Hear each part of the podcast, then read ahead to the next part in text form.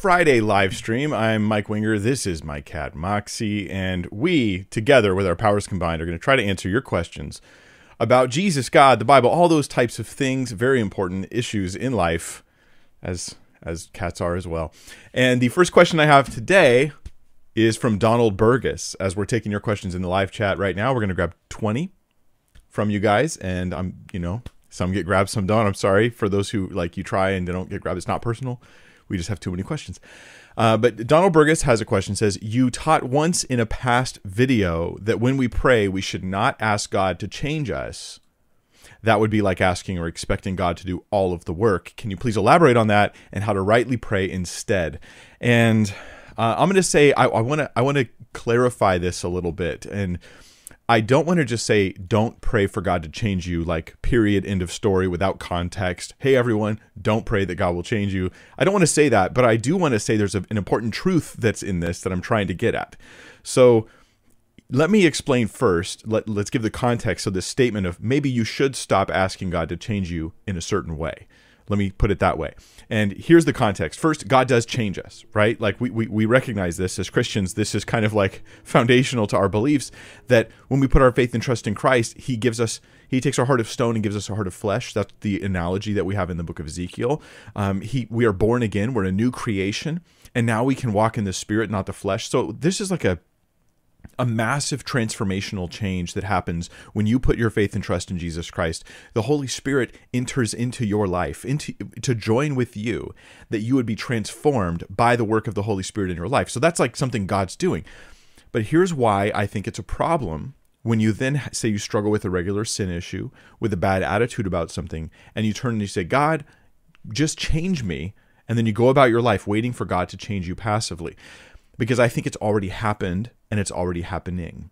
God is already doing a lot. So when you say, God, change me, it can become a denial of the change God is already doing in your life. And this is not what you mean it to be. It's not like it's intentional. You're not doing it deliberately, but I'm saying you because I've done this. Okay, this has been me, and the lights went on, and I changed the way I prayed. And so um, if I say, God, you know, I'm struggling with this sin issue, just change me, and then I continue sinning, and I'm like, I'm just waiting on God to change me. And what if God would say to you something like, I've already brought you the change. Now it's your turn to, to make a move, to make a choice, and to basically lean into the things I've already given you and already done for you. Let me give you some specific scriptures that will help us understand how this can be a rejection of our responsibility. So, um, Philippians 2:13 is one of them. I'll bring up the uh, the Bible app here. Um, for it is God who works in you both to will and and to work for his good pleasure. Now you might think, see, that's proof, Mike. God changes me. I don't do the change. Actually, if you're the person who, like me in the past, would say, well, I'm not changing this way because God hasn't changed me, you might be denying Philippians 2.13. Because Philippians 2.13 says that God is working in you to will and do for his good pleasure. Will, that, that's the mentality to have the willpower to be able to, and then to perform, to have the ability to actually do the things He's calling you to do. God's already working in you to do this. So when I say, God, change me, I might be saying, God, you are not working in me to will and do according to your good pleasure. You are not currently having this impact in my life. It can be a way of denying the, the work that God is already doing in my life. In 1 Corinthians 10 13, we have this wonderful promise, another verse for us. I got like three more I'll share with you, and then we'll be going to your guys' questions um, from the live chat. No temptation's overtaken you that is not common to man, and God is faithful. Here's what God's already doing when you're tempted. He will not let you be tempted beyond your ability. God, I, I'm, I'm not, I'm committing this sin and I won't stop. As a Christian, as a saved, born again, spirit filled Christian, I won't stop. And if you're thinking, because you haven't changed me yet, you haven't done that work yet. But God's already limiting temptation. He says, you won't be tempted beyond what you're able. So there's an important principle there that we, we want to acknowledge in our prayers. In Galatians 5, let me give you another verse. Um, I say, walk by the Spirit, and you will not gratify the desires of the flesh. See, Paul talks about it like you already have the Holy Spirit working in your life. And now, if you walk according to the desires of the Spirit, which are already there for you to walk in, then you will not walk in sin. This implies that there, that the pivot point for the believer not the non believer, for the believer who's in Christ, the point where you decide whether you will sin or not sin is not based upon a change God might do in your life. Right? It, it, there's already been a change, and that decision point is yours to make. That's a big deal. Right? The, the desires of the flesh are against the spirit, and the desires of the spirit against the flesh. For these are opposed to each other to keep you from doing the things you want to do. But if you're led by the spirit, you're not under the law. And he goes on to talk about it. You have a battle, but God is already present helping you in that battle. Another verse for you, Ephesians 4. You start to realize how like pervasive this is. That when I deal with sin, when I deal with bad, wrong attitudes, sinful attitudes, I need to say, God, you are already working in my life. And I acknowledge that. So here's Ephesians 4, verse 22 that we should put off our old self, which belongs to your former manner of life and is corrupt through deceitful desires. Who's the one doing the putting off here? Who's putting off? Is it God putting off your old self for you? God change? No, you're putting off the old self because God's already working in you to enable you to do that. Um, so which belongs to your former manner of life and corrupt and is corrupt through deceitful desires and that we should what be renewed in the spirit of our minds and to put on the new self created after the likeness of God in true righteousness and holiness see god's already created the new self in you and now you need to put on the new self do you see that god's already done it now you need to walk in it that is the the message for christians for freedom from sin issues for changed attitudes about wrongful things don't act like your environment has to change or God has to change you internally. Acknowledge what he's already done and now walk in it. This can be a hard pill to swallow, but it's it's a good one. Romans 13, 14 says, But put on the Lord Jesus Christ and make no provision for the flesh to gratify its desires. I think there's many people who are out here who are like, God, I'll, I'll change when you change me. I just I want to stop the sin, but they're making what provision for the flesh. They're, they're, they have things in their life. They're enabling themselves. They're making choices that lead them into sin. And they're like, I'm going to keep making provision for the flesh and I'll stop the sin when God changes me. This can be a way, ultimately, of me saying, God, I'm not going to acknowledge the work of the Holy Spirit already in my life. I'm not going to acknowledge the new person you've created in me. I'm not going to walk in the Spirit and not fulfill the lust of the flesh. Instead, I'm going to take all that for granted and I'm going to look at you and say, God, I'll live better when you do something for me. That's what I'm saying is the danger of saying, God, change me. Um, it's okay. I understand saying, God, here's me. I take full responsibility for my issues. I still pray that you continue to change my life, but I acknowledge, more importantly, that you're already changing me. I, I repent. I turn from that stuff.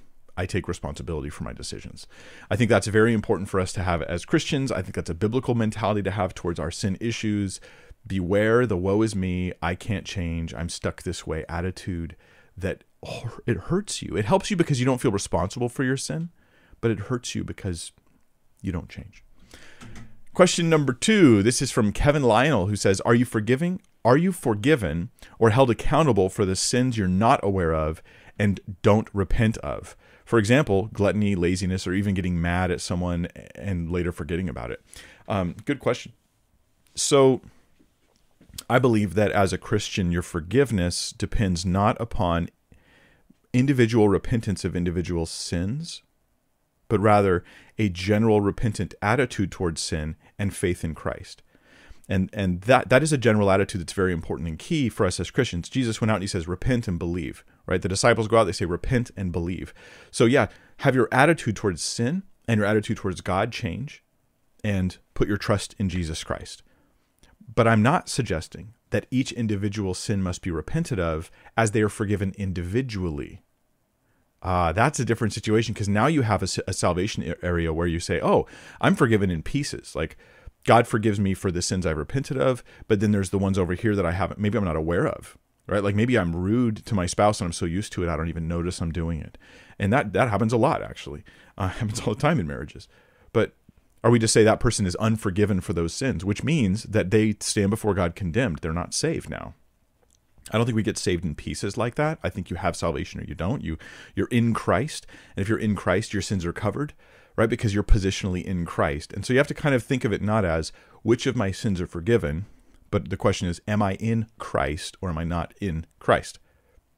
That that hopefully answers the question. Yes, I have issues still. Some I'm not even aware of. That doesn't mean I'm not a Christian. Yes, I have sins I still commit, some I am aware of, and some I haven't repented of. Does that mean you're not a Christian? Well, no, because I don't think repentance is meant to be micromanaged and applied to each individual little tiny thing. I think it's meant to be a general attitude. Uh, that's how I understand it when, he, when it talks about general repentance, uh, turning, changing your attitude from sin to God.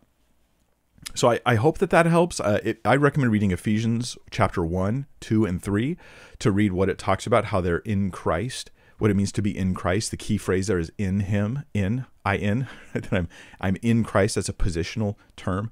Ephesians chapters 1 through 3. Kevin, I recommend you check that out. Read it nice and slow. Think about what, what it means to be in Christ and recognize that um, he then talks to the same people in Ephesus about putting off sin, about putting off other issues, but he doesn't do it in order for them to be in Christ, to be forgiven individually for individual sins. They do it because they're living from their position in Christ, right? This is who you are. Now put on that more. I hope that answers your question. Stephen Curry has a question. Why do Christians see suicide as a sin if it's never condemned in the Bible? Why should I be forced to live a pathetic life I never asked for? Um, okay, I'm going to take tackle this. I'm going to be very um, I'm going to treat you like an adult. okay, Stephen. Um, why should I be forced to live a pathetic life I never asked for is a very childish thing to say. And anybody who's thinking it, I understand thinking it. I totally get being there emotionally, but it's not rational, right? If God was to ask you if you wanted to live, ask you if you wanted to have a life, he would have to create you and make you alive in order to ask you it's not logically possible for God to ask you if you want to be alive. That's not logically possible for him to do that before he creates you. It's it's it's just a weird. It's complaining about things um, out of a frustration, but it's not rational. And when we start entertaining irrational thinking like that, we we we head down some dark paths in our lives and in our minds. Um, so yeah, your your your pathetic life you never asked for. Okay, if if you're a Christian, Stephen, if you're a Christian, then then what you describe as a pathetic life is a a blip of suffering in the in the light of eternal joys and glory. And by no measure can the suffering of this world compare to the eternal joys and glory that are that are coming before you in Christ. And so if I want to complain to, to God as a Christian, if you want to say on the Christian worldview, I want to complain to God for the life I have temporarily suffering here, you must acknowledge on that Christian worldview the glories that are coming, that are eternal, that far out. Oh, sorry, I knocked over my magnifying glass.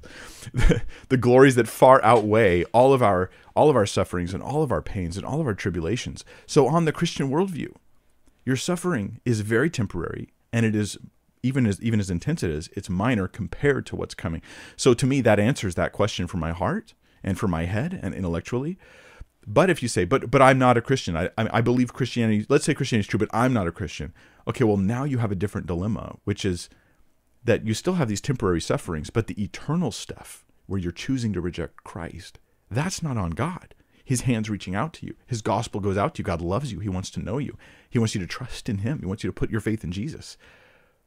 You're rejecting that. So this is not something He's foisted upon you. It's a choice you're making. So that's not something we can really blame somebody else for. Um, now, in a non-Christian worldview, let's say that that there's God, but there is no heaven, there's no hell, there's no afterlife, and God made it all. And then you're like, what is up with this world? Why am I why am I brought into a world where there's suffering? Some of many much of it I didn't cause, and then I suffer and I die, and that's it. I would say yes, that seems strange, but not on a Christian worldview where there is eternity to consider in light of these little things that we suffer now by comparison.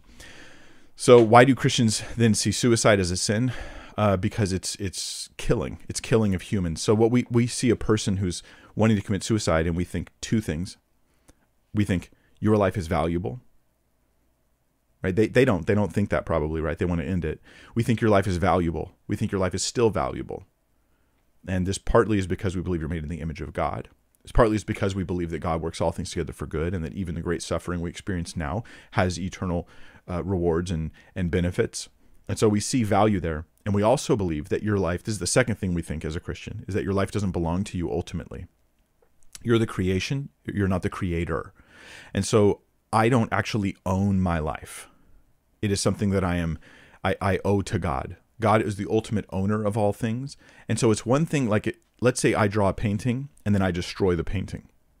Okay, well there's a sense in which you go, well, it may be tragic that you destroyed that wonderful painting, but you drew it, you're the artist, it's your work, it's your property. I guess you could do what you want. But let's say now instead that the painting destroys itself. There is the artist to consider. Right? The artist says, "But I made that painting." like obviously paintings can't destroy themselves. I'm I'm stretching my analogy a bit, but but the painting kills itself, that that's different. Let's say that let me give you a different example. And this is a lesser example between you and God. You have a kid and your kid isn't happy your kid wants to commit suicide. People don't usually think in these terms, but the child killing themselves is is not only harm to the child, but there's also great harm to the parent when your life doesn't belong to you, when you realize that you have obligations to others and that your highest obligation is to God, you realize that self killing is wrong to God. It's a tragedy to God. It, it's it's my life isn't just about me. I'm not the beginning and end of this universe, and so um, it has to do with love, love for God, love for others around you, and genuinely recognizing human value. These are some of the things. Now, I do have a teaching on the topic of suicide if anybody's interested, and I'll link it below. And mods, maybe one of you could put in the live chat right now. Um, I guess it'll be on that side. I don't know. Uh, a link to my teaching on the topic of suicide. I'd appreciate that if anybody's interested in more.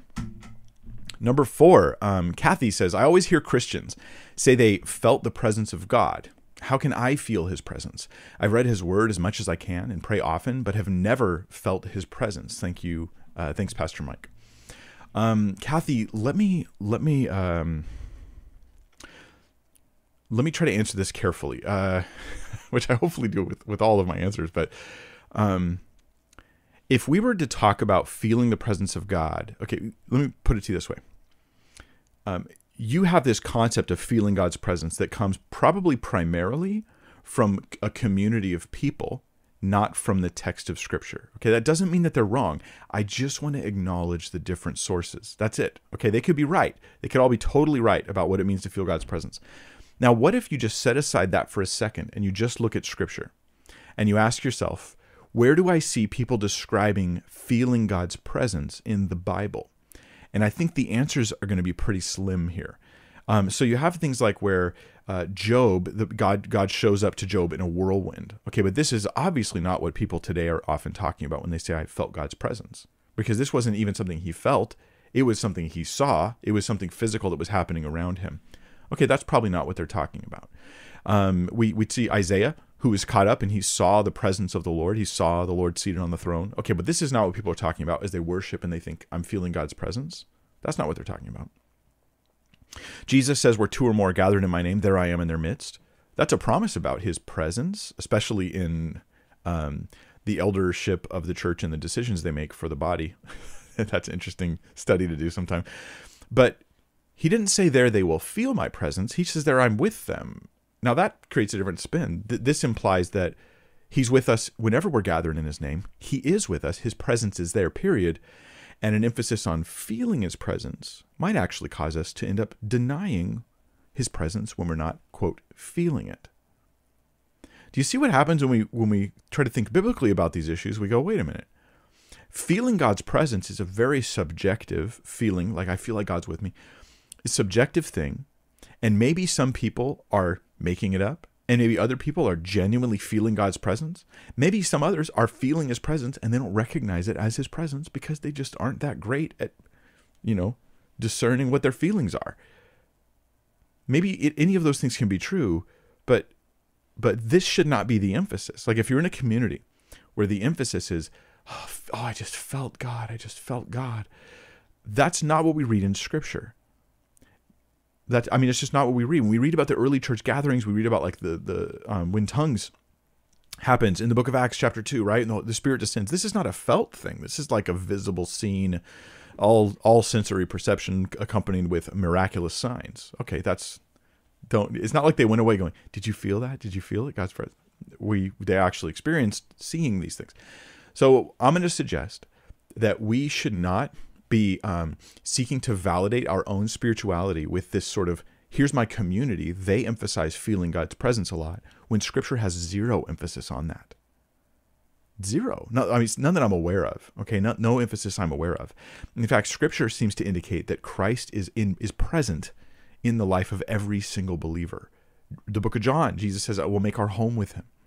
That's with you. You believe in Christ, so His presence is with you. I would focus more on acknowledging the presence of God with you already, than I would on trying to feel when God shows up. That kind of terminology, I think, is actually sort of contrary to what we read in the scripture that God is present with every believer at all times. Um, this is none of this should invalidate someone who thinks like I just really felt God. Like yeah, you felt, but um, God was already there. It's not because God showed up and He wasn't there before. like your feelings were a nice bonus, a cherry on top, but the cherry is not the the cake pie. What is how's this phrase go? Whatever it is, you know what I mean. Question number five. Let's go to number five, and that is Brandon Kurtz. Do you think the astronomical alignment on September 23rd, 2017, is a fulfillment of Revelation 20, uh, 12, 1 through 3? It feels like astrology to me. Um, let's look at the Revelation passage and let's try to answer this question. I'm not an astronomer, nor am I an astrologist. um, Revelation 12. And a great sign appeared in heaven a woman clothed with the sun, with the moon under her feet, and on her head a crown of twelve stars. She was pregnant and was crying out in birth pains and the agony of giving child of giving birth. And another sign appeared in heaven: behold, a great red dragon with seven heads and ten horns, and on his heads seven diadems. Um, okay, so you know the the dragon is Satan. He sweeps uh, a third of the stars of heaven and casts them to the earth, which many people think is a third of the angels. And um, she gives birth to the child. Okay, several questions arise, but let me first acknowledge this. This is this is not specificity, right? Revelation is not giving us this deep, clear specificity. Like, for instance, if it says, one day in the future, a great sign will appear in heaven. Oh, now it's a prediction, not something John saw. It's something that will happen, and you will see it. Okay, so if it said one day in the future, a sign will appear in heaven, and it'll be a, a woman clothed with the sun with the moon under her feet and then you could start to look at like astronomy and say okay you have you have okay there's there's the there's this woman constellation and then the the sun over here and the moon down there under her feet you know you know when you look at it especially from Jerusalem or something and you can do all those things but what you can't do is say that it actually tells you it's a prediction of the future. Like it doesn't say that. So some people think that the child is actually this this harkens back to the past revelation 12 here's one view. I'm not really sure what my view is on this passage but um, one view is that it harkens back to the past that the the great sign appearing in heaven the woman who she's pregnant and she gives birth in agony that this is this is about the past it's about how israel brought forth the child. And the dragon i, I say not israel not just mary because the dragon goes on to persecute um, uh, her and her her children and it it seems like it's national Israel not just one individual. Seems like a group of people the dragon's persecuting. And um, they would say it's the past. Now um, I know Michael Heiser his view on this particular passage is that this is describing astronomical things right these descriptions and it's describing when Christ was born so he has actually a date and a time not a time of day but a date like on the calendar when he goes, This is when Jesus was probably born, based upon this astronomical sign. We can look back and see. I think we're ooh, we're getting in a little bit into like, you know, conjecture here, to put it lightly. Um, um, others would say, Oh no, this is this is future. This is a future thing. But I, I'm going to suggest this. To conclude, that Revelation 12, 1 through 3 is September 23rd, 2017, is taking lots of like we're several steps away from a clear understanding of this of the text at this point. And this is this is the danger. The same Christian that will jump like hermeneutical loops to predict September 23rd, 2017 is the same Christian that would never let someone do this when it comes to the gospel right? The gospel is like we're saved by grace through faith, you know, apart from works, lest anyone should boast. These, these, you know, they're going to really be clear, understand it in context carefully. But when it comes to prophecy, all of a sudden it's the most flexible text in the world. And so, um, I, I, I, I have to admit my bias here. Like for years and years, I've heard people abuse prophecy overly reading texts of scripture to apply it into their contemporary time. And I and I look at church history, I see that people have been doing this for a long, long time. And in 20 years, everybody looks silly because they're always interpreting prophecy to be fulfilled in the next 15, 10, 20 years, right? Because this is the obvious bias of humans. I read it. When's it going to happen soon in my life? And I think we need to. Um, you want if you want to say you think it fits September 23rd, fine, but at least acknowledge that you are going way beyond the clear meaning of the passage, way beyond. And maybe you could be right, but it is a whole lot of conjecture, and it is not clear, like, say, the way that you would establish the doctrine of the Trinity, the way that you would establish your understanding of how salvation works, um, or other things like that. Number six, Fox.dude says, Do you think Martin Luther went to heaven despite the fact that he had ha- a hatred towards Jews and was unrepentant? Um, I don't know that I'm qualified to answer that question. um, Fox.dude, I don't think I'm qualified. Like, just to be, I, I get, I'll talk for briefly about Martin Luther and his issues, but you have to understand, like, here's somebody who professes Christ and and then has this like horrible attitude and and and maybe even some actions i'm not sure about that uh, towards jewish people that strikes of bitterness and hatred and anger and that some some of his later writings that were just like atrocious and you're like that's so unchristian. Um, but now here's me hundreds of years later i'm gonna i know this little about him and i'm gonna go i'm gonna determine whether he's in heaven or hell like i just think i'm being unwise here i'm not gonna i'm not gonna comment but Martin Luther, um, for those who don't know, the guy that nailed the 95 Thesis to the to the door of the church in Wittenberg, the um, uh, the man who ate a diet of worms. Um, that's a joke. That's not true. He um, uh, he he wrote early on about how he was very hopeful about the Jews coming to the knowledge of the Messiah. But later on in his life, I think through um, altercations and problems he had with Jewish communities. And there was tons of tension on both sides. Okay, it's not all one sided, but it's on both sides between Jews and, and Catholics, Jews and, and Christians. And, and the Catholic Church historically had been extremely anti Semitic. That's just reality, right? Like how many of the the first people, you know, who the first people I'm aware of that were requiring Jews to wear a sign to show that they were Jewish was was the popes. so it's like, yeah, that uh, read, go read the papal bulls. How many of them are about Jewish people? It's just creepy. Um, all that being said, um, later on, later on in his life, Luther got like really bitter and angry and mean-hearted towards Jewish people, and he wrote uh, at one one you know infamous letter. He wrote something about like how he thought their synagogue should be destroyed and all this kind of thing, and there's two things led to this. One is anti-Semitism in general. Another was a general view that the Catholics and the Reformation had.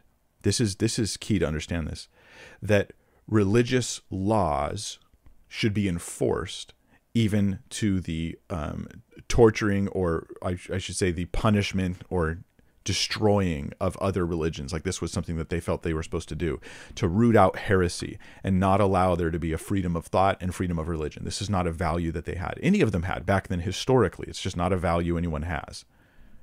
At least that's my understanding of things. Uh, hopefully it's accurate. That being said, what we look at as specifically anti Semitism is couched in an environment where they were like, um, wait, you believe that we shouldn't baptize babies? We're gonna we're gonna uh, outlaw you, chase you down, kick you out, even even hang or or drown some of you, and you're like, what? okay, th- this was this was a view sacralism or the the religious control and enforcement of religion through this through the power of police that most of us would reject nowadays.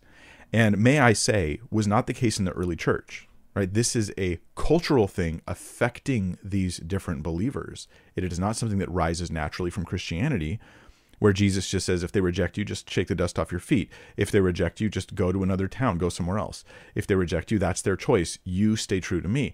Um, my kingdom's not of this world otherwise my servants would take up swords and fight jesus says right?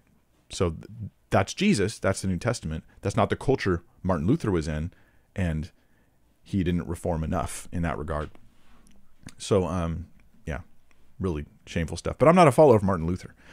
Um, i agree with him on some things, but I'm not his follower.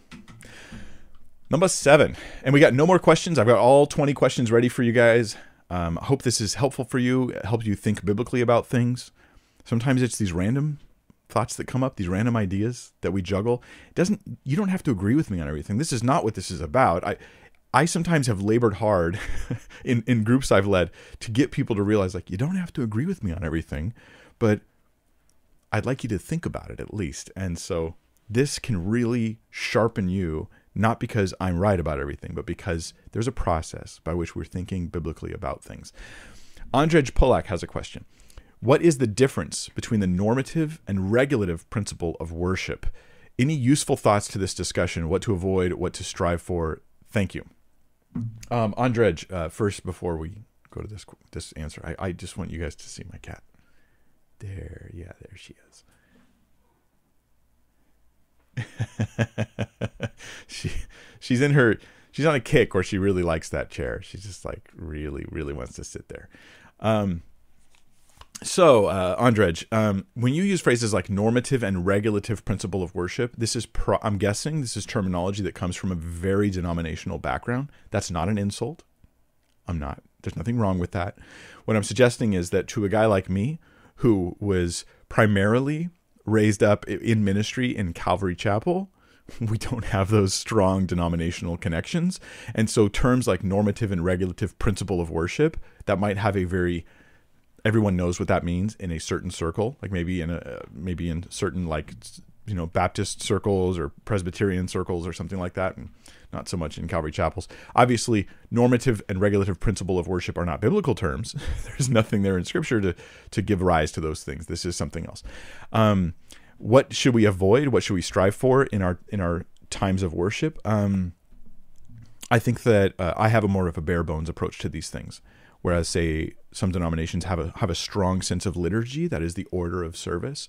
You know we have this we have this event there's always a public scripture reading we stand for the reading then there's going to be um, uh, you know this this kind of singing will take place and then there's going to be a message and then it's going to be followed by this. And they might have like a strong sense of liturgy. Maybe they read certain creeds. I know i have a friend who's church and i'm cool with it. Go for it. They read certain creeds. What would be weird is telling everybody that their churches are supposed to do that too, just because you like it and think it's a good idea. Normative principles of worship for Christians are going to be that we um, we we have center stage the the lordship of Christ and the basic doctrines of the Christian faith. These things are regularly reinforced in our gathering, right? The the death, resurrection, lordship of Christ, the trust that we have in the Word of God, um, these types of things should, should be regular in our in our times of worship because that's kind of the core of Christianity. Our our salvation, the gospel itself, these things are core, so they should be regular. I think the the uh, the things they continued in Acts two forty two. We have a a description of how the early church was. And I think that it becomes a blueprint a lot of people use for how worship should take place or what should happen in local churches. Acts 2:42 says they devoted themselves to the apostles' teaching, right? The apostles' teaching. So here we are. Where's the apostles' teaching? Well, that's in the scripture now. We don't have the apostles with us, but we have their writings. We have their teaching in the New Testament. And of course, they taught much of the Old. So we have both. We have the Old and New Testament. So we need the Bible being taught in our local fellowships. And fellowship, that is, they gather together. So they were getting the apostles' teaching. They were gathering together. This is a regular thing. Christians should be gathering together on a regular basis. And the breaking of bread and the prayers and this is this is super interesting. There's a translation question about the word the phrase the prayers there but um, i'll get back to that in a second. So the breaking of bread so this could refer to simply meals they were having together or it could be referring to communion that they were having regular communion services. And many churches are going to say communion needs to be a regular part. This is the one liturgical element that we really want to say yeah communion. And i think it should. I think communion should be a a, a typical part of church. And whether that means every week um, it does seem strange to me when it's like once a year. Uh, that does seem strange to me. Once a year seems too few, too too infrequent, and that that may not be healthy for the church. Um, but the breaking of bread and their communion, you're like, was it a meal or was it communion? And the truth is that they probably did both at the same time in the early church. It seems as though they didn't just do like you if you showed up in the early church, the apostles aren't like um, after service, we'll have lunch, but right now we're going to have a, a, small piece of matzah and some some grape juice or wine. It would have been wine. Um, they're not doing that. It's just part of a whole meal. And if you think about it, when Jesus originally did that with the disciples, it was part of a whole meal. But the key elements were the bread and the cup. So I think it's acceptable to do it either way. But that's probably why we we debate on whether they're talking about a meal or communion. They were probably doing both. And the prayers. Um, and some suggest that these were actually organized prayers, written prayers that they would pray together. And it may be the phrase the prayers, as the ESV translates it here, it's it, it could suggest that. Others, let's see, NASB uh, just says and to prayer. Um, NIV says, I think I think they just say prayer. Yeah, and to prayer. Um, New King James says just in prayer. but the ESV says, hey, the prayers, because they think that there's good reason to, to, to think that. At any rate, prayer, um, which includes worship, um, communion, and fellowship, and teaching the Word of God seem like they should be a regular part of our worship, of our services. Number eight, M. Kofi says, Is your wife part of your ministry? How do you keep your marriage God centered? Well, my marriage is perfect in every way, um, every possible way. Um, uh, no, but let me answer your question. So, is my wife part of my ministry? Yes, she is. In fact, more and more so as time goes on. And the reason for this is because my wife has a particular gift set, skill set when it comes to things like accounting and numbers and bank things and dealing with all that kind of stuff. And so she is really overseeing all that stuff for Bible Thinker for this ministry, which has become, you know, over time has become my full time thing. And so I'm super, super grateful for that. She's awesome. Um, yeah, so her involvement is there. Um, obviously, as her husband, I, I just like when I'm working through issues, I talk about them. So recently, I've been talking to her about women in ministry a lot, because if you're around me and I'm working on it, I'm like, "What do you think about this? What do you think about that?" And I just start asking questions of everybody um, of things they've never studied just because I want I want to think about it and talking helps me do that. Um, so she's she's a part of my ministry in that regard. Um, she also supports me doing it. You know, like we would we would we'll have a night where we're home and it's in the evening and I'm like, you mind if I study tonight? she's like, no, go ahead. Or uh, or she's like, well, I kind of wanted to do this, and so then I'll I will not study that night and I'll do the thing with her. She supports me in that sense, obviously, just as as a as a husband, as a man, just supporting me in what I'm doing, encouraging me in it, and giving me time and space to do it. Um, but yeah, she's hugely part of it, um, handling tons of stuff that would take 15, 20, 30 hours of week, probably longer for me. Um, if I was to do it instead of her when it comes to all this stuff. Right now we're in the middle of setting up Bible Thinker as its own incorporate you know incorporated thing that's not just under like the wing of a church but we, we're a standalone ministry and it was important for us to do that and that is a massive amount i've actually been spending a lot of hours on it and so is she. This is the stuff nobody sees, but she's mostly involved in that kind of stuff. Um, how do I keep my marriage God centered? Um, that's interesting uh, to think about how to answer a question like that.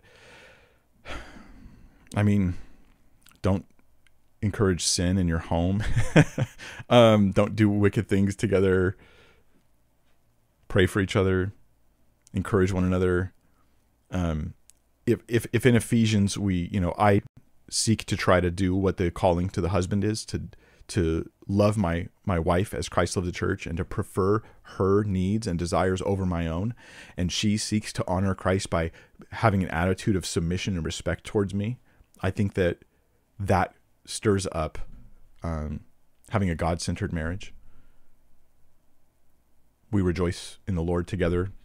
We we do church together, we worship together, we pray together, those types of things. Um, I think what what helps a God centered marriage the most is just godliness in the husband, godliness in the wife. I mean, it seems really simple. I feel like I'm not really telling you anything special here, but maybe that's just how it really is. So. Number nine, Joe Williams in Numbers five. There's a test for an unfaithful wife in verses 27 through 28. However, the punishment called for appears to differ from that in Leviticus 20, verse 10, which calls for death. Am I missing something? Um, numbers 5, verses 27 and 28. Let's read these together and just get on the same page as Joe, and then we'll try to provide some thoughts. And oh, this so this is the bitter water test, um, the bitter water ordeal, some people call it, and it basically, if a husband's like, "Hey," I, am just going to summarize for you the passage in Numbers five. husband's like, "Hey, I, I think my wife's cheating on me, but he doesn't have proof." Um, rather than letting him just accuse her and her be guilty, or letting the the the um, the jealousy and the and the worries fester, he could actually come and bring her and say, hey, let's do a test. And so God provides in the law. Now, this isn't a test anybody else can do right now. We're not under the law and we don't have any guarantee that God would do anything with it. And so they he has her go through a thing where she drinks this water and if and if she's lying and if she's cheated, then something bad happens to her. I'll read it to you in a second. And if she's not lying, if she's telling the truth, nothing happens to her. Uh, let me talk about this for a few minutes because it's also a passage that um, atheists love to bring up. Okay, so so um, he comes before he brings his wife before the priest, and it says the priest shall make her take an oath, saying, "If no man is lain with you, and if you have not turned aside to uncleanness while you were under your husband's authority, be free from this water of bitterness that brings the curse. But if you have gone astray, though you were under your husband's authority, and if you have defiled yourself, and some man other than your husband is lain with you, then let the priest make the woman take the oath of the curse and say to the woman, The Lord make you a curse and an oath among your people when the Lord makes your thigh fall away and your body swell. Now, this is a difficult phrase to translate from Hebrew to English your thigh fall away and your body swell. What does this mean? Um, I'll talk about that in a sec. May this water that brings the curse pass into your bowels and make your womb swell and your thigh fall away. And the woman shall say, Amen, Amen she's agreeing that this water will prove whether she's innocent or guilty, and then to be a, either a curse or her vindication, proof that her husband's a jerk, basically, um, publicly. Um, and the priest shall write. This is this is the water. Listen to the water she drinks. Write these curses in a book, right, and wash them off into the water of bitterness. So she just she's drinking water with some ink from the writing. This is not actually dangerous. Not by itself. There's humanly, naturally, nothing would happen to her Women could drink this all day and nothing would ever happen. They would maybe their tongues would get dark. I don't know. And he shall make the woman drink the water of bitterness that brings the curse, and the water that brings the curse shall enter into her and cause bitter pain. And the priest shall take the grain offering of jealousy out of the woman's hand and shall wave the grain offering before the Lord and bring it to the altar. Um, okay, so um, let me read the, these. These are the verses you were getting at, verse 27, 28. And when she is, when he has made her drink the water, then, if she has defiled herself and has broken faith with her husband, the water that brings a curse shall enter into her and cause bitter pain, and her womb shall swell, and her thigh shall fall away. Again, that challenging phrase to translate. And the woman shall become a curse among her people. But if the woman has not defiled herself and is clean, then she shall be free and shall conceive children. Okay, well, this last part here implies that she's never going to have kids as a result of this thing. But the question we have is does this kill her or does it not kill her? Um, now we do have information from the the uh, the the the Talmud, the Mishnah, like Jewish writings from around the time of Jesus and after, and these writings suggest that they didn't. They a I'm gonna just give you the short thought here. The atheist will say, "Oh, this is this is an abortion. God's causing an abortion. Her thigh falls away, her womb, and all that." Um, and the NIV translates it that way. I think uh, unwisely, but um, the the time of Jesus, they would they had a rule that if a woman's pregnant, she's not allowed to drink this water. Think about this for a second. If the woman's pregnant, she's not allowed to drink this water. This is because they obviously thought it was not intended to harm a baby if she was pregnant. It was only a test for the woman. So this is not considered an abortion, at least by them. And a challenging passage to translate. We're certainly not going to go off on the limb and suggest that it, it causes uh, an abortion when we don't have any clear evidence of that. I think the NIV made a bad, bad choice on this passage. And, and the atheists since then have been taking advantage of quoting it on Twitter. Um, uh, but the uh, the question you have is like, well, does she die or not? Well, in the in the Talmud, the, I was reading this stuff when I was doing my study on divorce and remarriage. Don't ask me why I would.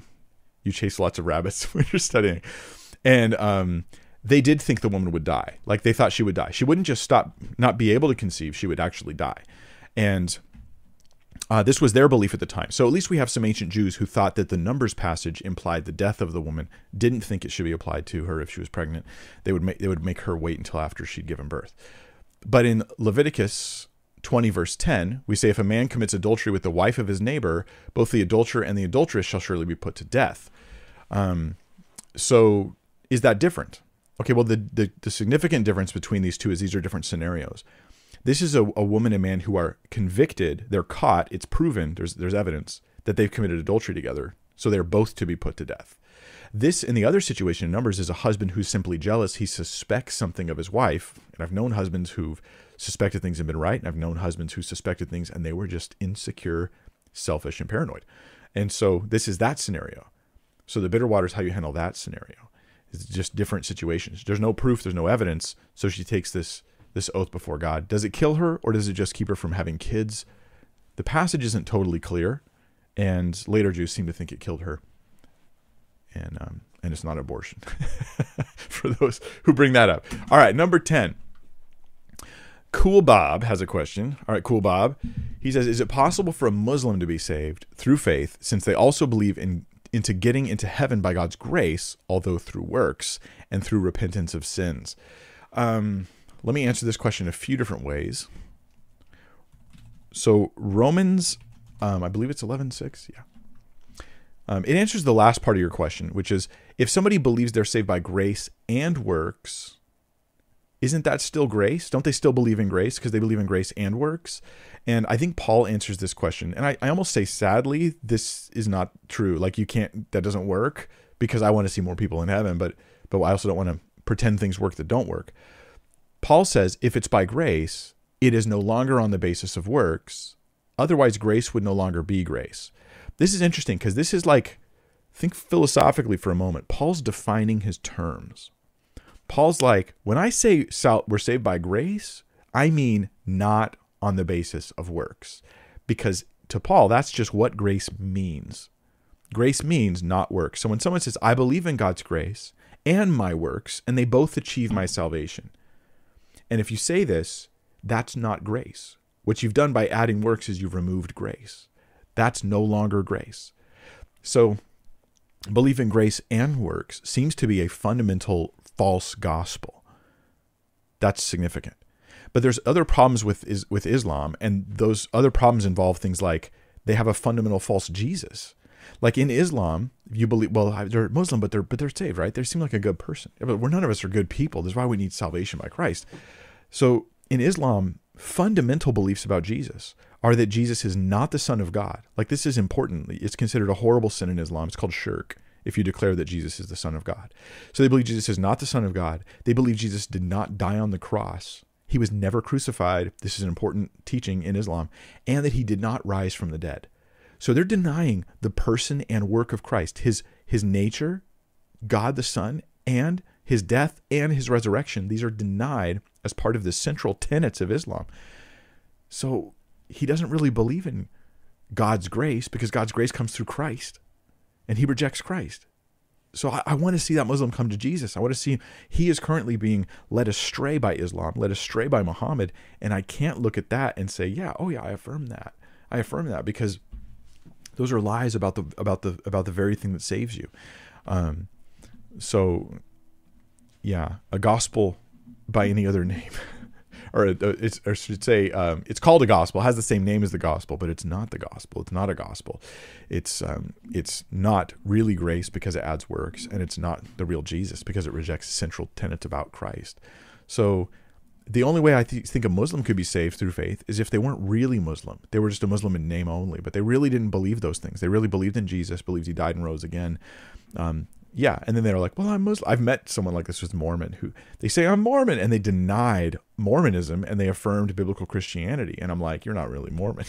so there was. I'm glad they were confused.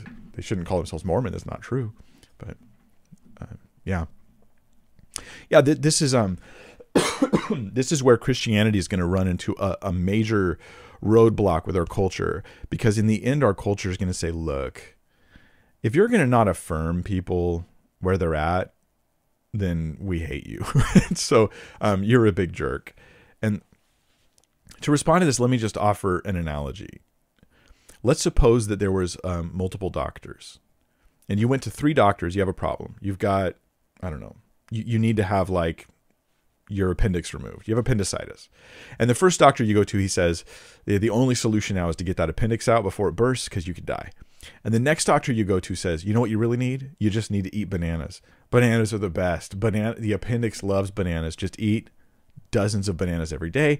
And the third doctor you go to, he says, appendicitis is a myth. You don't even need to worry about it. Just do what you want with your life. You're fine. And then the first doctor says, those other two doctors will kill you. I'm the only one who has a solution for you. And the world looks at them and says, that doctor, he's really rude. He's so rude. I can't believe how rude he is. He's just putting down he's putting down the banana doctor and the appendix denial doctor. He's why is he why is he such a guy, the, the appendix denier, that that guy is wrong. This is a good thing. This doctor should get up and tell everyone that the, that guy's wrong because he's saving their lives by doing so. So Christianity is, ex, is um, exclusive in the sense that Jesus is the only way. But if Christianity is true, then this is the greatest kindness in the world to tell everybody right? So, um, the the modern pushback that Christians are simply rude because they're not affirming everybody in their beliefs is like living in la la land. And you would never do this with medicine. I hope you wouldn't do it with medicine. And you shouldn't do it with eternal life either. Number 11, let's go to number 11. Bethany 88 has a question. If the wages of sin is death, why is there a hell? When a non believer dies, why wasn't that debt paid by their death? Um, so the um, it, the debt according to the Bible. The question is like, what does Scripture say? I'm going to give you a, a particular verse here. Um, Revelation 20, verse 14. This talks about um, several events. There is the initial life we live, there's the death we die, right? But after that, Revelation talks about how there's still another death consequence. It's still death, it's in the category of death, but it's future and it's after physical death has already taken place. So, Revelation, um, let me back up a little bit. Chapter 20, verse 12, talking about a future time. This is in, in the in the in the, the future final judgment. It says, And I saw the dead, and they're already dead, right? They physically have died, great and small, standing before the throne. So this is an this is after death. This is part of the afterlife. And books were opened, and another book was opened, which is the book of life. And the dead were judged by what was written in the books according to what they had done. Ah, so you've died, but you haven't been judged according to what you've done. You've died, but there's perhaps more death in the future for those who are outside of the gospel of Christ. And the sea gave up the dead who were in it, and death and Hades gave up the dead who were in them, and they were judged, each one of them according to what they had done. Then death and Hades were thrown into the lake of fire. This is the second death, the lake of fire. And if anyone's name was not found written in the book of life, he was thrown into the lake of fire. What I'm going to say is the wages of sin is death, but death means more than physical death. And I think this might answer your question, like simplistically to say, ah, so death isn't just, death is physically dying, but it's not only physically dying. There's more to death than just the physical death. Um, that's why the Bible talks about the second death. It talks about the dead who are then brought up to die a second time. So this is a future judgment that even that is still called death. So um, well, but they've died. Hasn't their price been paid?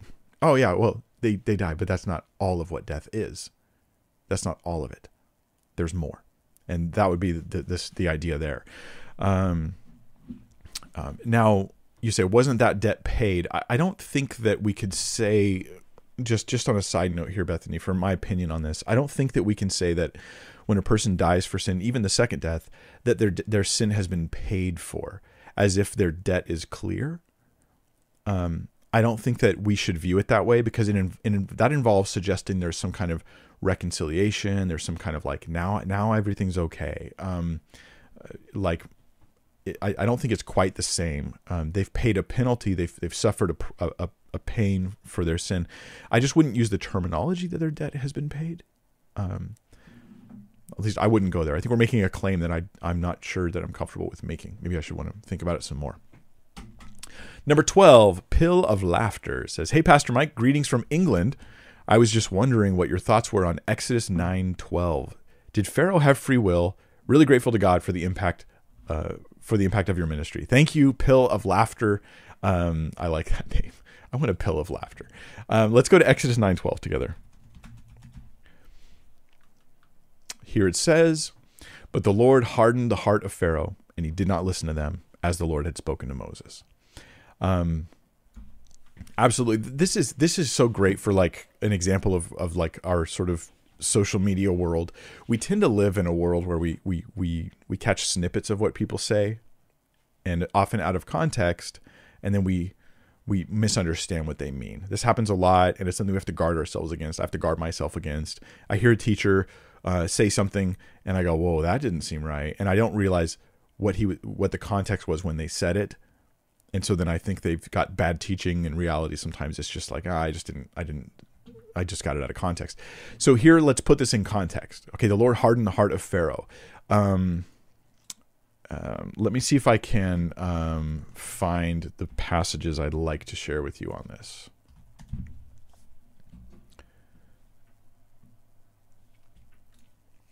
Okay, here's I'm, I'm searching for Pharaoh's heart being hard because it, it occurs several times in the book of Exodus.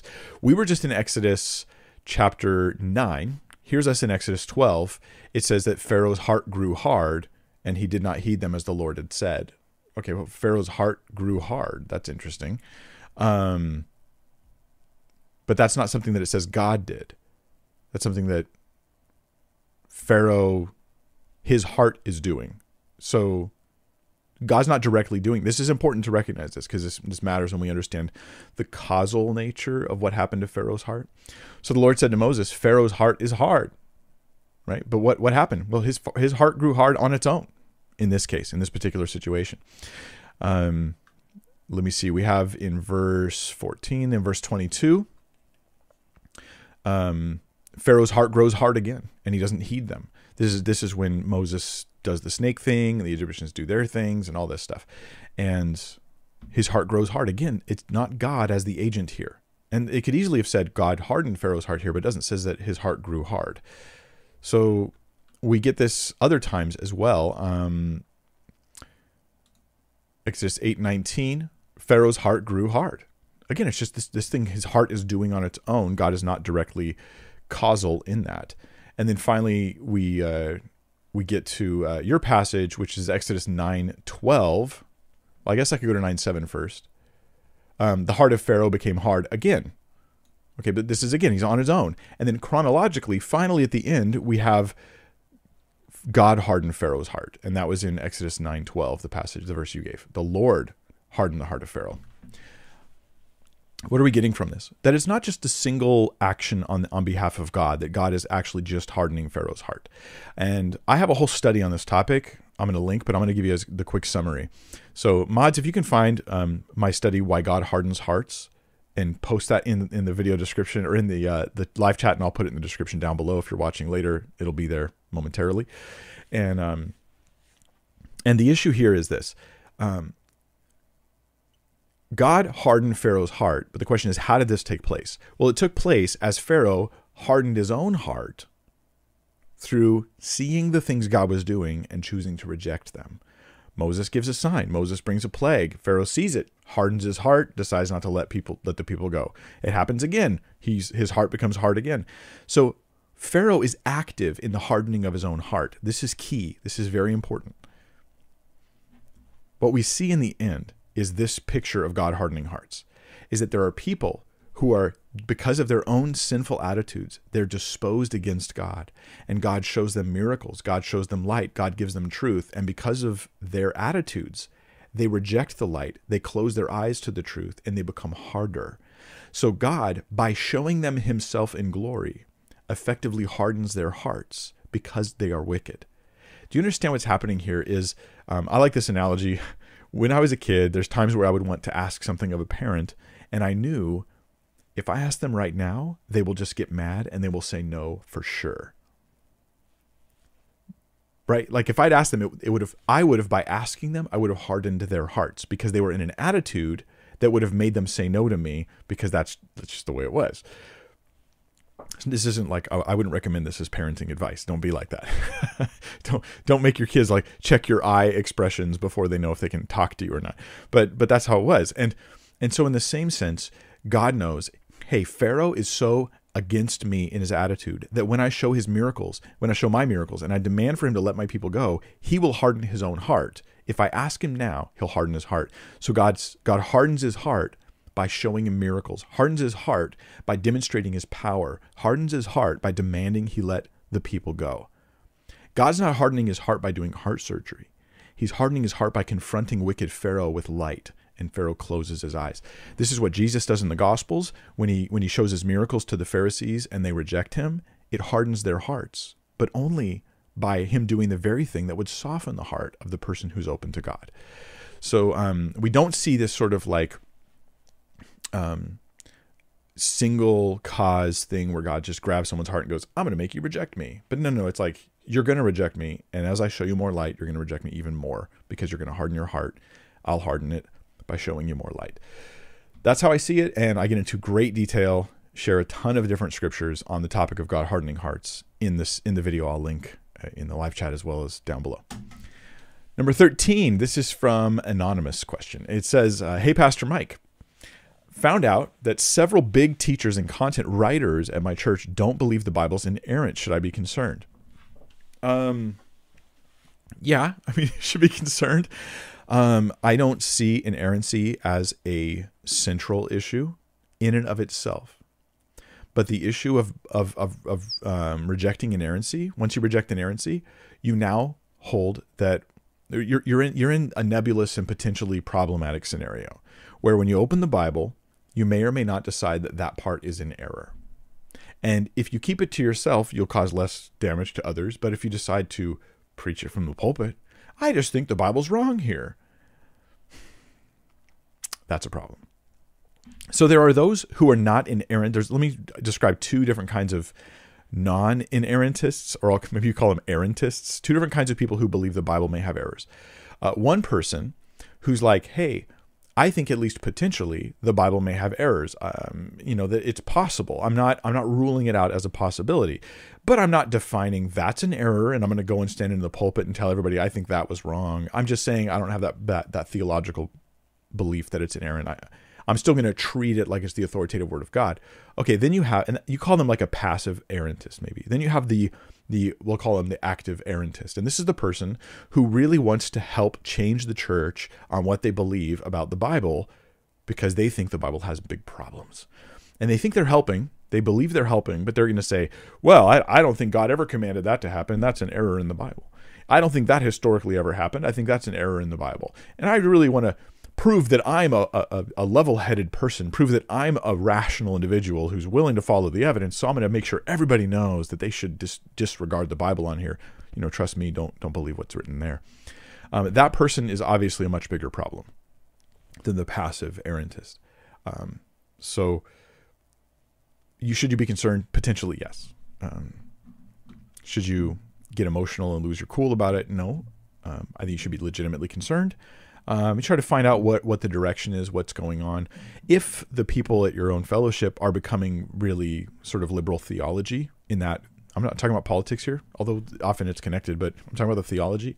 If they're becoming that way, most people who go into a church that's more con- more conservative, or I should say traditional, real Christian theology, and then they become like liberalized over time, they often will be incognito. They won't tell everyone. They'll be secretive about it. Just just plain deceptive and manipulative to be honest. Where they slowly over time try to get as many people over to their liberal side as possible as they start to undermine the church. And if that's what's going on, I'm like, well either they're leaving or I'm leaving. It's that it's that simple. It's not fun, it's not pleasant. I'm not angry. I'm just one of us has got to go. And um, if that's not the case, if you have the more of the passive errantist who's the passive errantist I described earlier, then it may not be as much of an issue. God give you wisdom. so, uh, number 14, anonymous question says How should Christians who are unwilling slash uncalled to adopt respond to gay couples who adopt without looking like hypocrites or inhospitable since they're not taking these kids themselves? Um, okay, so you're a Christian who is either either you don't want to adopt or you're or you're just you're not called to adopt. Like you have some other direction you feel god's given you in your life. And you're interacting with say a gay couple who wants to adopt and you're thinking you have to oppose that but you don't want to look like a hypocrite because you're not adopting and these kids need a home. Um, i'm a little unresolved on this issue. Um, i think I, i've complicated feelings about it. And so let me share with you guys some of my thoughts but preface it with this. I'm not telling you to think what i think here I'm telling you why I have a hard time answering this question. So I'm probably I, I know there's things I don't have figured out and don't understand on this on this particular topic. Nor am I afraid of like the pro gay lobby coming after me or something like that. Look, I'm telling you what I really think. Okay, here's my really honest, hopefully Christian thoughts on the topic. Um, I think it's good and right if, if you have a choice of you know you're you're you're the adoption home, you're the facility, and you're like, I'm choosing where these kids go, you should be discerning and thoughtful about who you send a kid to. So you want to send them to stable families that can, can, can help them and take care of them and will be good for them and all that sort of thing. I think it's entirely right for a Christian organization to prefer Christian couples for adoption and to say we don't want to adopt to, to uh, same sex couples. I think that's right for a number of reasons, not just because there's sexual things going on, but because there's also not a mother or not a father in the home. On the other hand, I also feel that there's like a glut of unadopted, uncared for kids. And it's like if it's a cho- if it's a choice between like foster homes and a same-sex couple, are we really going to say that we'd rather them be in a foster home? I mean, I I don't know that I'm on board with that. Like I'm just trying to say like this is the real world where we deal with complicated moral issues in life and I'm not sure that I'm okay with that. And so I, I like, okay, I, I would, I would, if I had to make a policy off the top of my head as a Christian, I would say my policy would be preferring, preferring Christian couples, right, who have the highest of all qualifications for adoption. But when you have all these unadopted kids in foster care and you think they're not going to get adopted, that I would start to lower the standards because it's better than foster care. And so I, I mean, how do you how do you how do I give you advice to handle your situation? I'm not entirely sure. Um, in the end, nothing I say is going to please a, a same-sex couple because they think that their relationship is absolutely equal to a husband and wife, a male female relationship. And that's like demonstrably not true. It's not equal in that there is simply not a mother or not a father, right? Having two guys is not the same as having a male and a female that raise you. Um, it's just not. Like this is not the same. And and if you, to act like your mom is the same as your dad or your dad is the same as your mom and there's no you can just sw- swap them out is is silly. It's it's silly and, and it's going to get me in a lot of trouble for saying it but this should be obvious that men and women are different and this is a good thing and that we exist in family units with those differences for the benefit of children. That that's part of the design. And so less something less than that is, is obviously less than optimal. Even if you don't talk about the open um, sexual things that are going on, like not like open like open doors, but you know what I mean. That it's open, it's known, it's part of the family, and other issues that might be there as well. Yeah, so I'm sorry I can't offer more thoughts on this. I would just look for a Christian thinker who spent more time on it than I have, because I'm I'm like you. It's not maybe it's like some of you just not sure how I navigate this topic entirely. Number 15, Daniel Solons says, Would you recommend current Christians develop an awareness of Scripture that is no longer canon? Greatly appreciate your YouTube ministry. You've encouraged me to start a YouTube myself. That's great. Um, I'm glad about that. I hope we get more and more Christians starting YouTube channels and doing it with integrity and walking the line and being faithful. And the only advice I'd give you there is, Daniel, be very, very patient and have your integrity commitments before all other commitments.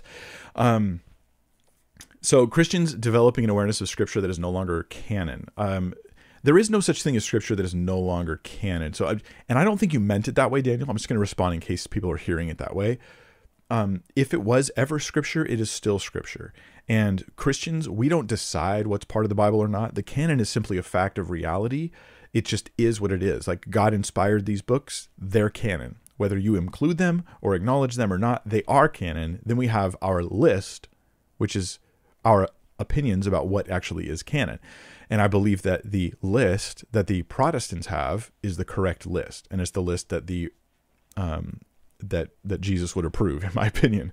I believe it's the list that represents actual canon.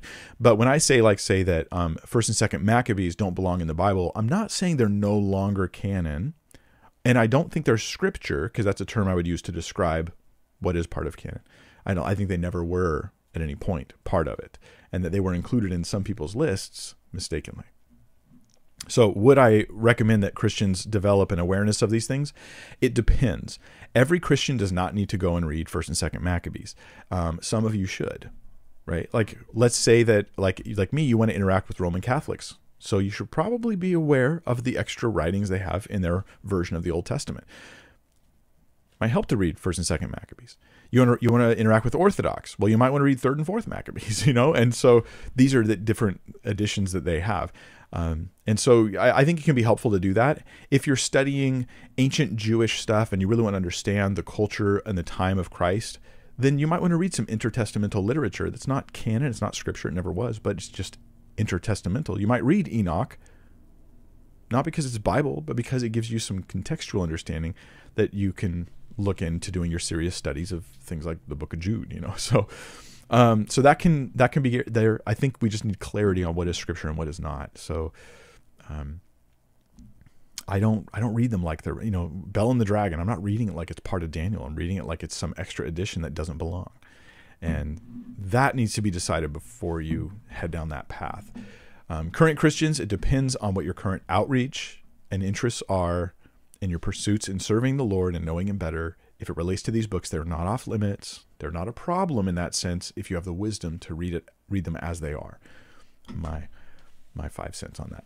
Uh, number 16, Taylor Barkley. That's just inflation, guys. Uh, Taylor Barkley has a question. Have you studied the Galilean wedding being justification for a pre trib rapture? Yes, I have. I'm having a hard time finding trusted sources that teach on this. Thank you for your ministry. You rock. Awesome. Thanks, Taylor.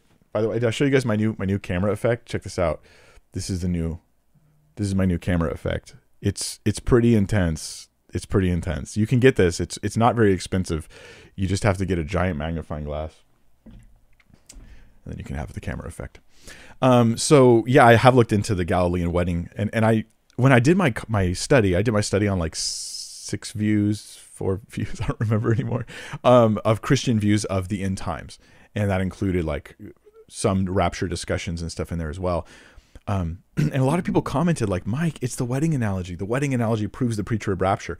Here's the problem with this: the the Jewish traditions that we see today, or that we even see a thousand years ago, that doesn't mean that those were the same traditions in the day of Jesus. And what's really difficult to do is to take these Jewish wedding traditions and to prove that they were happening in the time of Jesus. So, what you called the Galilean wedding, it may not have been the Galilean wedding during the time of Christ.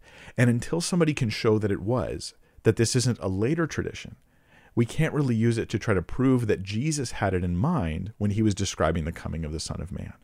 And so I'm not saying it's false, I'm saying it's not proven. You can have it out there as a possibility, you can consider it, but we need to see first century or earlier, or maybe even second century sources that indicate that this is part of a tradition that was ongoing during the time.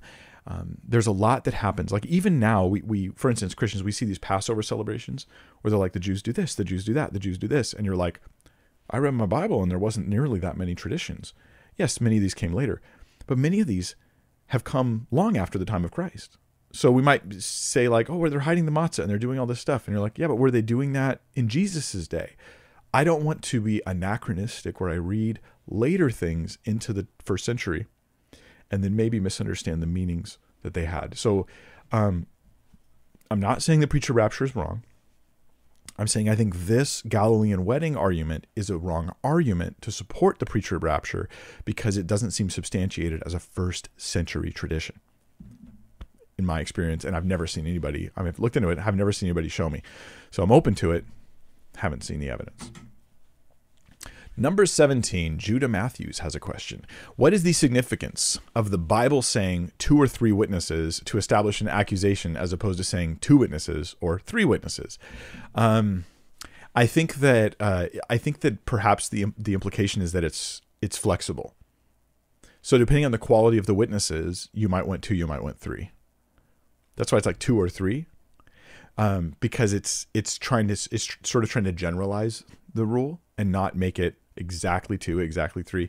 It's meant to be a general thing that's applied with wisdom. Uh, I think this has the case is the case with a lot of the um, a lot of the laws. I also think that witnesses could be evidence itself. Like the Bible does talk, and you, you, some may think I'm going off a little bit too flexible here, and that's fair. Maybe you, maybe I am. I, I, think this is safe to say though. The Bible talks about how like um, the, the, these rocks stand as witness to us, or the the rocks will cry out. That kind of thing. That there's that human witnesses aren't the only things that can be brought as witnesses. So perhaps there is a, a, woman who says he he violated me in this way, and then she goes, "See, I have the marks on my body," and I'm like, "Okay, well that's more than one witness, isn't it?" Right? Because I have physical marks that are a witness that at least that she was harmed, and then I have her claim that it was him that did it, and then maybe I bring in something else. Someone goes, "Yeah, I saw them arguing earlier." Oh, okay, well this is starting to look like two or three witnesses to me, and so um DNA evidence could be a witness that you could bring even today. Right? DNA evidence is a witness. It's like the DNA says, ah, I'm witnessing this, this person was touching such and such thing or was at such and such location. So I think we should consider it like that. It, it's just meant, you know, to be a little bit flexible. Um, 18 from Anonymous says, What are your thoughts on a head pastor who does not interact with his staff? I teach at a church and have no real relationship to the point of pain with my pastor as he is never present.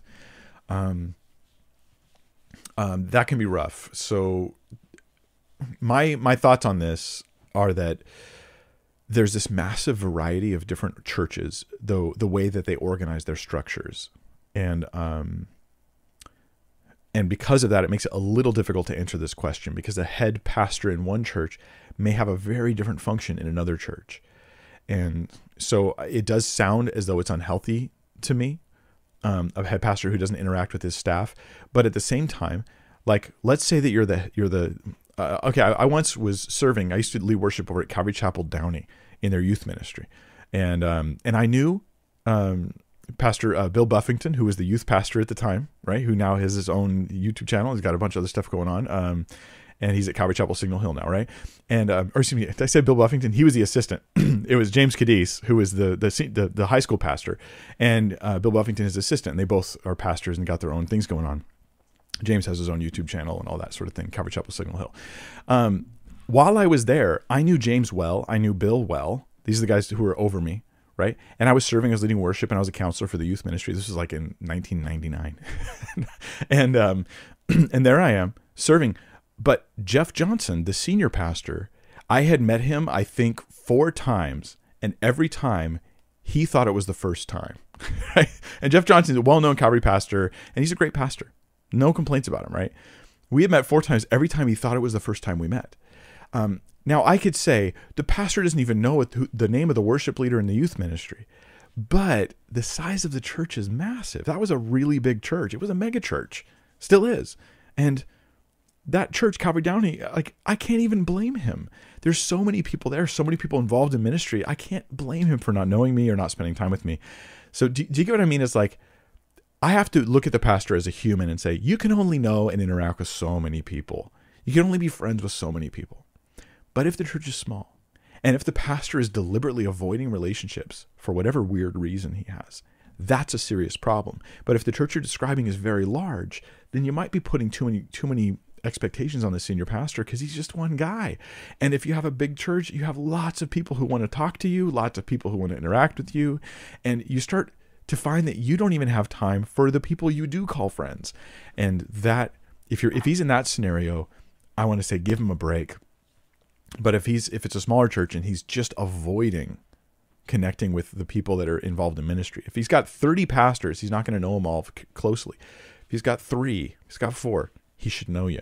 You should at least be able to spend get get lunch with him or coffee with him. Yeah, that that that would be wrong. Um, I hope that that helps. Um, but yeah, you though, you are serving, um, you're teaching at the church. You need to be in fellowship with somebody, even if it's not the senior pastor, the head pastor, whoever. But there needs to be other brothers who are in ministry that you can connect with, and I do encourage you to try to build those relationships and spend some time. Because I'm sorry for the the loneliness that you're feeling that's there as you serve. That's not healthy. It's not good for you. Seek out some relationships, and um, uh, may yeah, may God open some doors for you.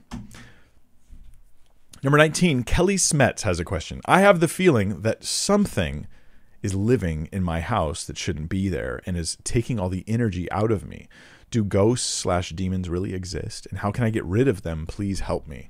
Kelly, um, so this is a challenging one to answer. Um, ghosts, I don't believe that there are ghosts in any sort of sense that we would see people just presently haunting a house, like in sort of the the the way we see in TV shows and movies and things like that. Um, I think that's just people like that because it's scary and fun for them to make movies about. Demons definitely exist. Um, but what I would focus on first, Kelly, is this: if if I had you, if we could sit down and talk, I would I would actually ask you, and, I, and I'm being honest with you, I would listen very carefully to your answers. I would ask you, what do you mean? Tell me what is causing these feelings that something's living in your house. Tell me specifically. What happened? When did it happen? What did it feel like? Why did you feel that way? Have you ever felt this way before?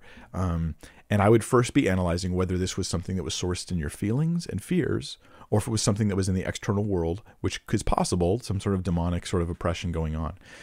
At, at any rate, I would probably gather the, the leaders of your church together, go to your house and pray, and pray, and that would be the next step to take there. But you you would want someone to help you process this to see, okay, is it me or is there something really going on? Because if there's something going on, then prayer and is going to have an impact in that moment. But if it's me, if I'm projecting things, then I might need help processing that and discerning. Sometimes you have to tell yourself, no, I'm just wrong here, right? And and I don't know which one of those is the case for you, but that would be why you want to get some counsel from a godly person to sit down with. Um, those are the things I'd recommend. But uh, greater is He who's in you than He who's in the world. If you're a Christian, you really um, uh, you, you do not need to fear. Um, you, you you can you can trust in the power of Christ within you. Um, last question: Giant mushroom tree, giant mushroom tree says, "Hey Mike, how can God justly punish Gog slash Magog for attacking Israel after He Himself made them do it? And how is this not God tempting them to sin by making them attack Israel?" Um, I'm trying, man. You, you're getting into like Ezekiel. The end of Ezekiel is like all of Ezekiel is like really challenging stuff, and um, I don't know that I can answer the question specifically about Gog and Magog because I'd have to like reread significant sections of scripture to to like really think it through. Um, how is it worded? In what way does it say that God tempted them? Is God tempting them? Like, what, what is the terminology that's used there? I would want to carefully examine that. I don't have that fresh in my mind. But let me say this there are examples in the Bible of God um, having a nation attack Israel and then later punishing that nation. But in the examples that I can think of, they're not punished just for attacking Israel. They're punished for something like, like say, Edom. Uh, in the Israel Edom, which is more fresh on my mind, uh, Israel is taken captive, right? By, is it the Babylonian captivity? I think. And Edom, one of their sister nations, right, which on your map would be Israel and Edom down here, I think. And um, Edom, the sister nation, what they what they do is they start picking off the the Jews while they're being carried away, while they're being brought captive. They're mocking, they're ridiculing them, and they're mistreating them, and they're attacking them. Even they're kicking someone while they're down is effectively what's happening here. And God's going to judge Edom for doing that. Now, the the exile that they experienced, that Israel experienced, was judgment. And Edom, you could say, was part of that judgment. God didn't protect them from Edom because of their sin. But Edom, what they did was sinful, so they will they will be judged as well. Because sometimes God looks at the world and he says, You're wrong, and you're wrong, and you're wrong. And I'm going to use you to deal with you, but I'm still going to deal with you because you're also wrong. And sometimes it's that kind of scenario where, yeah, um, you uh, you you are being used by God to to judge someone else, but that doesn't mean you have no issues between you and God. So in that sense, I would say that's how I would try to process those those types of questions. What is God really punishing them for? Is it for doing what he, he had them do, or is it for other things like how they did it? Um, that would be a different issue. So the um, uh, I thought I had an announcement for you guys. Oh yeah, yeah, a couple quick things. If you have the Bible Thinker app and you haven't updated it recently in the past few weeks, you know, please update your app. Go to the Bible Thinker app store, update the app uh, because we've we've changed. For those of you who do the donations, we've changed how our donations are working. Everybody donating to Bible Thinker was using a program called Cornerstone, and we're switching it all over to uh, something called Kindful, and everyone trying to give to Cornerstone as of hopefully the next day or two, like you literally can't. You won't be able to. I'm not here appealing for more donors. Those who are supporting this ministry, thank you. You are taking care of us. We're taken care of, and I don't like asking for more than we need. So thank you. We're we're good. If you're like, I feel like I should support Mike, you're like, well, maybe you should support somebody else because like we're taken care of. God's really been blessing us, and if there's a need, I'll I'll tell you guys if there ever is some great need. The goal of this ministry is not fundraising though, and we're being taken care of, and, and we're producing content, and it's impacting lives, and that is that is the agenda there. Um, so yeah, make sure to update your app. Also go to BibleThinker.org if you haven't done this, and you can search. This is this is such a cool thing. We spent countless man hours on this. You can search and find not only videos from me that you can see on YouTube, but you can search and find specific timestamps that deal with specific questions you have using our search features. There's two options, and you can check those out on the search page you could be like, well, where did Mike talk about the Nephilim? And you type Nephilim in there, you're going to see like six timestamps to exact videos. You click it, it takes you the exact minute where I'm talking about that issue, whatever it is. You name the issue, Gog and Magog. it'll it'll pop up. So um, so yeah, I hope that helps you all out. There's my cat. Yeah. Thank you for joining me today. I will be doing this again like I do every Friday. I'll be doing it next week at 1 p.m. Pacific time. That's California time. And otherwise, um, don't know if I'll have a video for you guys Monday. It's possible. We'll have to wait and see. That's all. Lord bless you and keep you. Keep your eyes on Jesus.